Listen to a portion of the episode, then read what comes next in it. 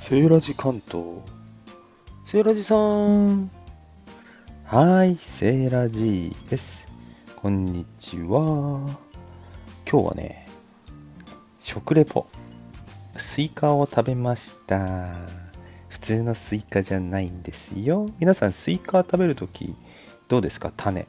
食べちゃう派、飲み込む派、後で吐き出す派、それとも、最初にきれいに取っちゃう派。ね、私、あの、白っぽい種苦手なんですよね。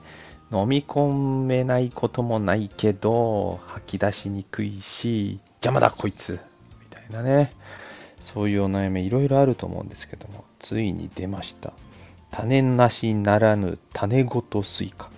なんかね、マイクロシードといって、種ごとね、えー食べちゃう。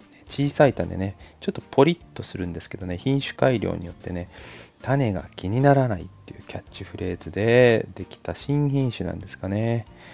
キャッチコピー甘くてシャリシャリ、ナント交配。ナント交配ですかね。マイクロシード小玉スイカということで、マイクロシードが商標になってますね。その名もピノガール。ね、ピノノワールかと思いましたけどね、あれブドウでしたね。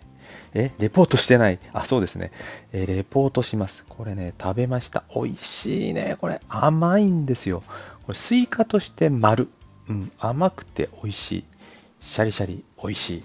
で、肝心の種はと言いますと、まあ確かに食べられますけど、あの種噛むとカリッとするんですね、やっぱりね。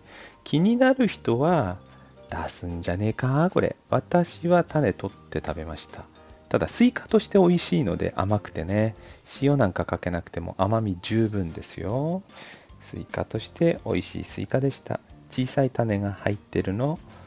ね、それをまあ、カリカリっと、えーキウイフルーツのようにね、カリカリとシャリシャリとジューシーなのをね、一緒に食べるのが当たり前って感じで食べたら抵抗ないのかもしれませんね。